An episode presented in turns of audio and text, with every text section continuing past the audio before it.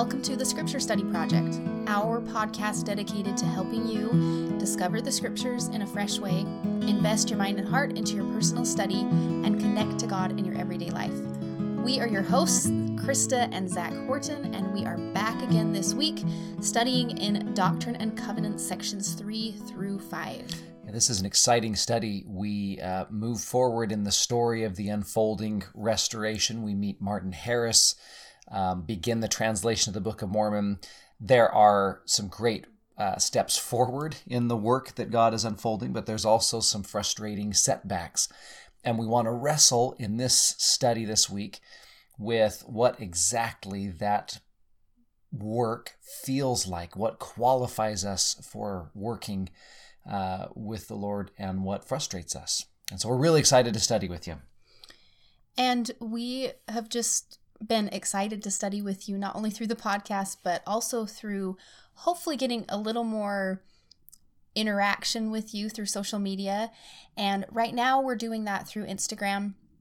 And we are posting the questions that we ask in each episode. In the past, when we have had our study question in the past years, we have answered those as we've gone through and studied. And this year, we're really hoping to leave those a little more open for you in your own study, just as another thought for you to have as you study in the block that you're studying that week for Come Follow Me. Um, and so, anyway, as we share the questions on Instagram, we're inviting you to share your answers to those questions that you found. And we've just loved so far to be able to get to hear and feel some of what you are studying this year. Um, that's kind of always been what we wanted to do with this podcast is make this a project that's just not us doing a podcast but really a project that we could do together of diving into scriptures in a new and fresh and faithful way. Know, we always talk about how it would be our, our preferred method of study would be if we could all be together, talk about this together, where we could open up these questions and then wrestle with them uh, in a in a group and, and really move forward with them. So without being able to do that on the podcast, this is kind of our alternative method of doing that. And we couldn't anyway with COVID. That's right. So. That's right. Anyway, um, I, we wanted to share just a couple quick ones from the very first episode. The question was, "What do I want to hear from the Lord as I study and experience the Doctrine and Covenants this year?" And here are a couple of the comments. I want to hear about our covenants and temple worship. I've started to realize that's what the covenants part of Doctrine and Covenants is really all about. And then the next one, for me, it's as simple as just hear him as I try this year to become more acquainted with his voice. I should have commented before, but I loved, I, I just love some of this is how often do we not really think of covenants as a covenant? This is all about people making and promises with the Lord and teaching us how to do that. I love that. And then I don't think that there's a better book of scripture to learn to hear him in as we get to hear mm-hmm. his his voice through one of his prophets. And that's what we're studying. So anyway, there's there's lots more on there, but again, we're going to keep posting those questions and we hope to hear from you. So thanks for those that have already been sharing and we look forward to that little piece and maybe we'll morph it a little as as the year goes on, but it's been really fun and we're looking forward to it. Yeah. So this week's study uh, starts in section three of the Doctrine and Covenants. And if you were, in fact, I, I went back to uh, the Joseph Smith Papers Project has scanned copies of uh, a lot of the early books. Like you can find an original Book of Commandments, uh, which was what the Doctrine and Covenants was originally called when it was published.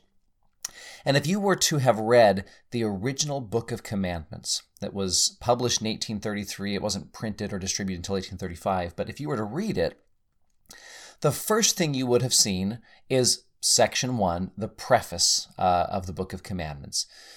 But the first revelation chronologically that you would have read isn't actually our current section two.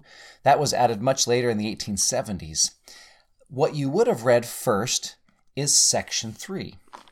This is background, I mean, the background you can get from reading the section introduction, but Joseph has begun the work of translating the Book of Mormon. Remember, last week we learned from Moroni that Moroni told him he had a work to do, showed him where the plates were. Joseph has to go back four successive years before he's able to uh, unearth the plates and take them with him, and then he begins the work of translation. Uh, as they work through that translation, they begin at the very beginning of the plates with the Book of Lehi And as they finish that translation, they have 116 manuscript pages of that translation. Martin Harris, who's been helping the prophet, um, wants to take those pages and show them to his wife and to his family members to certify that this is actually happening and that Martin isn't crazy for believing in Joseph and following along. Uh, his wife, Lucy, was actually a big believer early on in what Joseph was doing, but she was quickly frustrated when she herself couldn't see the plates. She wasn't allowed to see the plates, and so she turned pretty antagonistic and was bothered by Martin's persistent involvement. And so, of course, Martin begs to take the, the manuscript pages home. The story is well known, where Joseph petitions the Lord repeatedly to take the uh, to let Martin take the manuscript pages. Finally, the Lord relents. He gives very strict rules for what should happen. Martin doesn't follow those rules. Uh, I've had people always ask, well, why did the Lord give in if he knew the plates, uh, knew that the manuscript pages were going to be lost? I don't think they would have been had Martin been strictly obedient to what he had been asked to do. But he wasn't. He showed them to more people. He wasn't careful with them, and so they were lost. And section three is the revelation that comes to the prophet Joseph about this major setback in the work that he's been assigned. So, if you had the early book of commandments, the first thing you would have read, aside from the preface, would be this The works and the designs and the purposes of God cannot be frustrated, neither can they come to naught. In the next section, section 4, you would have read, Now behold, a marvelous work is about to come forth among the children of men. I love it. Even, even in this uh, setback time, there's a reiteration that God's work can't be frustrated. It's going to roll forward. In fact, that phrase, a marvelous work is about to come forth, is reiterated in section 6, section 11, section 12, section 14. If you do just a quick word search in the Doctrine and Covenants, the word work shows up hundreds of times. Uh, this is one of the central messages of the Doctrine and Covenants that God has a work for us to do. Last week, we asked ourselves the question of uh, what that work is. And this week, we're going to dive into a whole different question. Well, when we've talked so much about what our piece is in the greater scheme of God's work, and that's really what these last few studies have been about, is how we can be a part of this. And we continue to do that today with this study, and it's how do we do it? And I've the thing that stuck out to me and always has was is in section 4 verse 3 Therefore, if ye have desires to serve God, ye are called to the work. So, if we are willing, if we want to be a part of God's work, if it's like you said, Zach, it's going to move forward with or without, without us. So, it's really up to us to ride along, I guess you could say.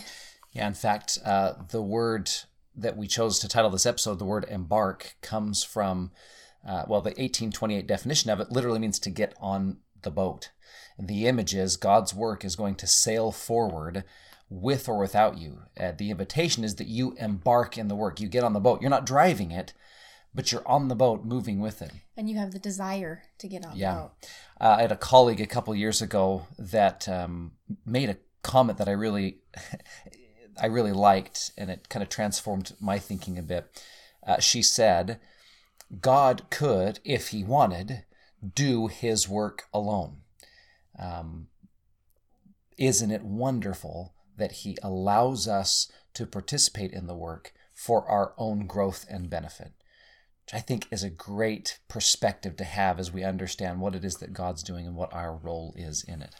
So, last episode, we asked the question of what is our work? What do you feel like the work is that God has called you to do?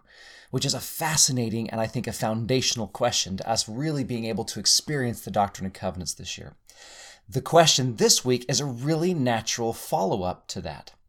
Um, I guess I should say questions this week. We have two of them.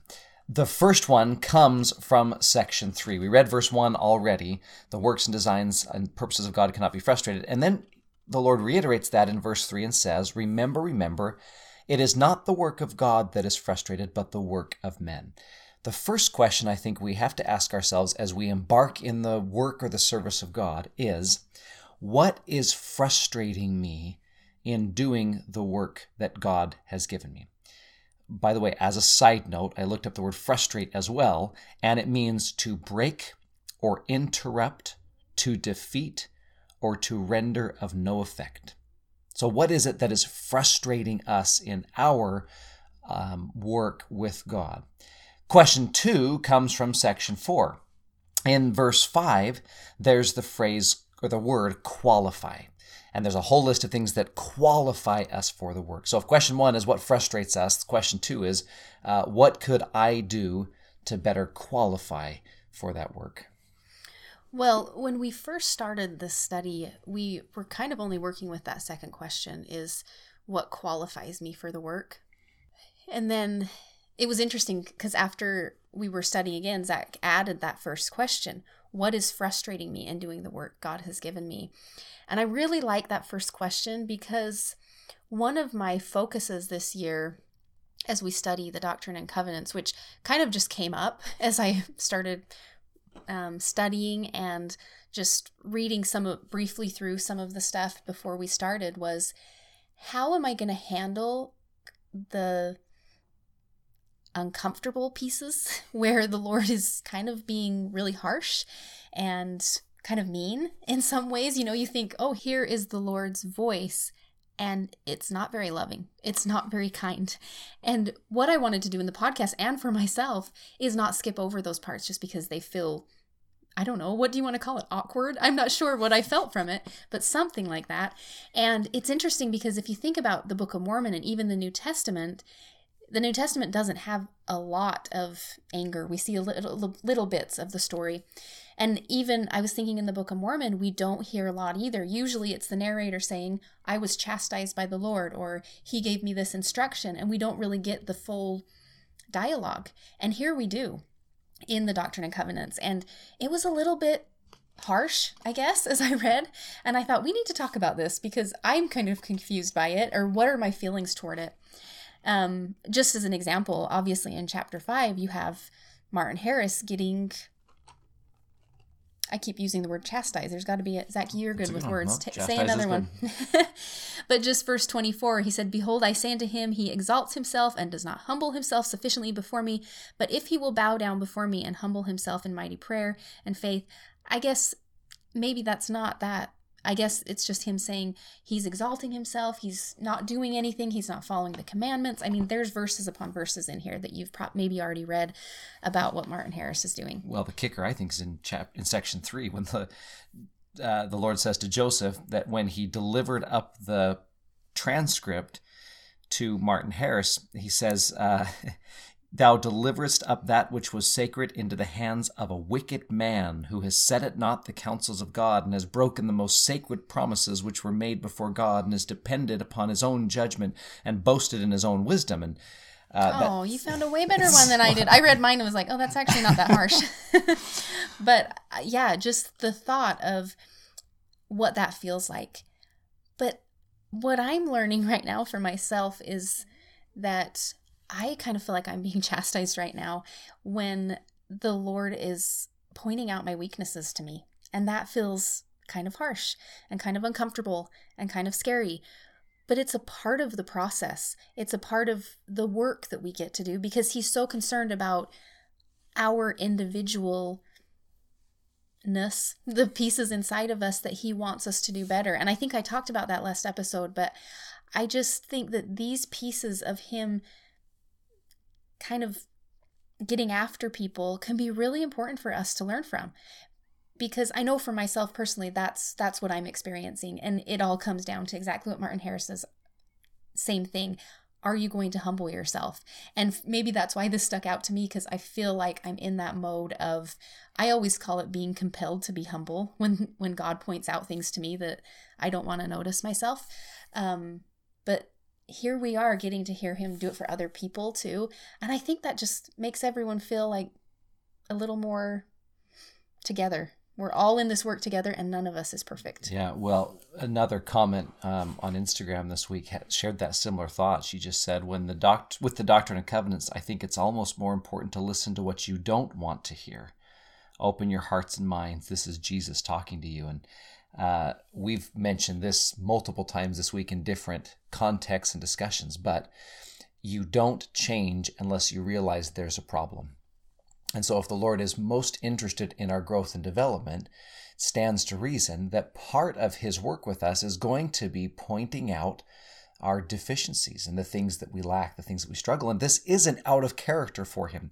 If you go back to the Old Testament, there are examples aplenty of the Lord chastising his people. In the Old Testament, he did it with curses or floods or plagues, but they all had the same effect, which was to recall his people back to him, to point out to them what they were doing wrong so they could change and grow and develop in the New Testament, as you mentioned, even though we do often focus on the examples of Jesus as being kind and loving, which of course he was, so was the, the Jehovah of the Old Testament, uh, there are plenty of examples of him being somewhat uh, sharp, I guess would be the Doctrine and Covenants word. Um, he goes into the temple and braids a whip and overturns tables and cracks the whip in the air to scatter the animals and yells at the people um, when Satan or when, when Peter comes to him and tries to convince him not to go to Jerusalem because he's aware that this might be the end of his life, Jesus says to Peter, his chief apostle, Get thee behind me, Satan.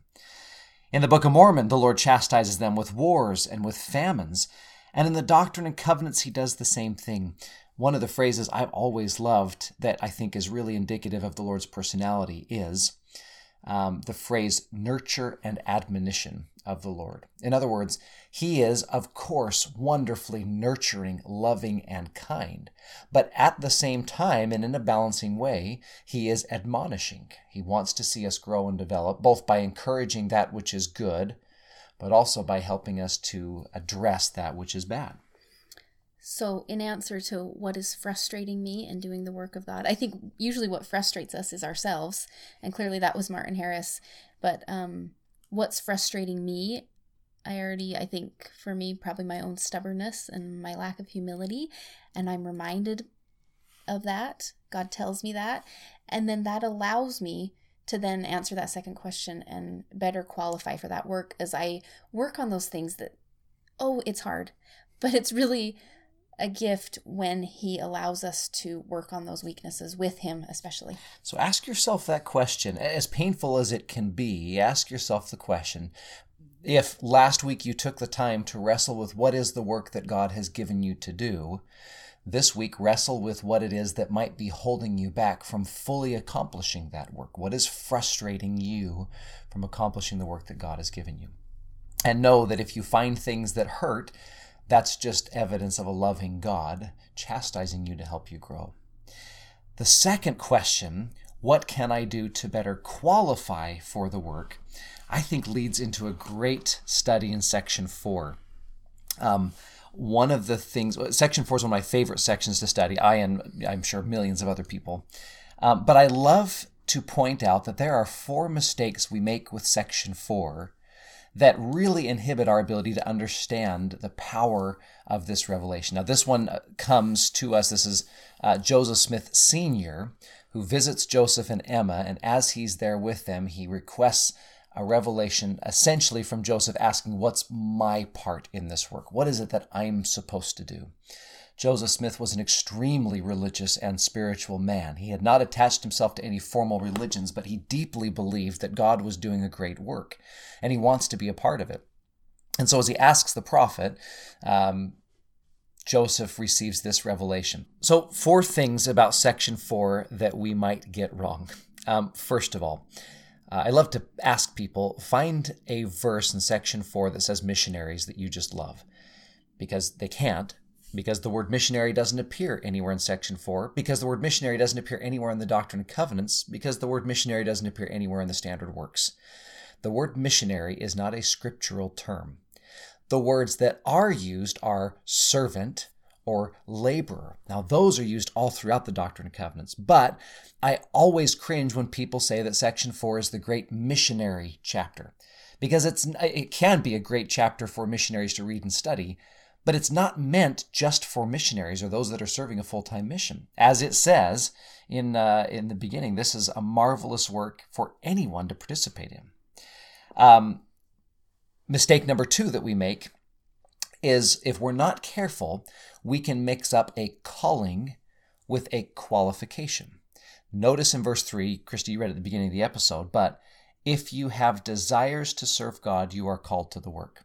This section is written to anybody who wants to serve God, whether they are qualified or not. If you have a desire to serve, you're called to the work. Number three, in verse four, when it says the field is white, um, I learned this from, and if any of you out there have farming background, you might know this way better than I do. But um, I learned this from someone that grew up on a farm, a wheat farm in Kansas, and he said, you know, what's interesting is when a field is ready to be harvested, it doesn't turn white; it turns yellow. When the heads of the wheat start to get past their harvest time, that's when they turn white. So he said, a white field to me represents not just that things are ready, that they're over ready that the field is just burgeoning with uh, places to work and places to serve. And I think the implication of that to us is we can sometimes be a bit myopic in where we can serve, when in reality, the field is over ready for service. Whether that's in our church assigned calling or whether there is a larger and broader work that we can be involved in somewhere else in the world, there's power in that which I think is part of why knowing that Joe this revelation was given to Joseph Smith Sr. is pretty cool because it's just some, bringing someone else to the work, just like he's bringing us to the work today. It's just bringing people in, and anyone who can be a part of it. You don't have to have a name tag, you don't have to have a specific calling. This is us using our God given talents to be a part of of the gathering of Israel, be a part of this work that's bringing people closer to Christ. Well, I love the wrestle that you can go through as you ask yourself, what work is it that God's asking you to do? And this week, wrestle with what qualifies us. As you start to maybe expand your view of where you can work for God, sometimes we're very focused on our church callings. But there is a broader work that God has for each of us in the world that certainly encompasses our church callings and assignments, but definitely supersedes it uh, into other areas and places that we can serve. I was actually listening to President Uchtdorf's most recent General Conference address. God will do something unimaginable. And he talked about how certainly God knew that this pandemic, this wasn't a surprise to him that the pandemic happened. But here it is, and he's going to use what's happening in the world as a way to further his work still. And he talked about how missionary work and all of these things that has been forced upon us more online things ways different ways we're having to get really creative about how we reach out to people and how we do things and i think with that falls in place in our own lives with our own church callings quote unquote that we're so used to just having a calling and doing our work there but i feel like the pandemic and our church callings frustrated in a way and changing that it gives us an opportunity to be a little more creative with other opportunities mm-hmm. to serve and seek people. The field is white already. The whole field is white, not yeah, just this, the one that you've been used to laboring in. Right, and this has really kind of jarred the way that we yeah. view what our calling necessarily is. So, uh, mistake number one, it's not just about missionaries. Mistake number two, it's your desire that calls you to the work. Mistake number three, the whole field is white and ready. And mistake number four is a personal one for me because uh, if I were to answer this question, my question would be somewhat related to this. Um, we often quickly look at the list starting in verse 4 uh, or verse 5 that qualifies us for the work faith, hope, charity, which is a great place to start. If you're answering this question for yourself, start in verse 5 and ask yourself those qualities is there one that you could use more of in your life, that you could seek to develop more? But I think the list of qualifications actually starts in verse 4. After the Lord clarifies that the field is white and ready to harvest, he says this Lo, he that thrusteth in his sickle with his might, the same layeth up in store that he perisheth not, but bringeth salvation to his soul. Now, the mistake we make is when we picture someone thrusting in their sickle, unless you're familiar with uh, uh, 19th century farm tools, you would think, like I did, that a sickle is that big, long sticked blade thing that the Grim Reaper holds and that you sweep through giant fields of wheat felling, you know, hundreds of thousands of stalks and harvesting in bushels. That's how I do it. Right. When I go out in my fields. Well, and, and I remember as a missionary, uh, someone in the MTC when I was there explaining, you know, they were telling success stories of, oh, this sister missionary that went to South America and there were thousands of baptisms. And, and I remember getting to Germany and thinking, this is not the same kind of mission that they were describing in the MTC. There are not thousands of baptisms uh, waiting to happen or thousands of people waiting to be baptized. Um, a sickle is not, that's not a sickle. That, that tool that has the big long handle and the blade is a scythe. If you look up what a sickle is, it's a hand tool. It's got a small one handed handle and then it's got a curved blade. And the way that you use a sickle is usually you grab a stalk of whatever the, the plant is that you're harvesting, uh, and you get down close to the roots and you use the sickle to chop through a single stalk or two at the base. It's gritty, down in the dirt, one by one work. It is not sweeping through and getting thousands of things done.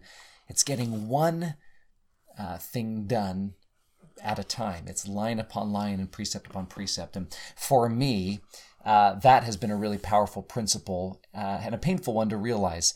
Um, we moved out here to Pennsylvania and I accepted a new work assignment.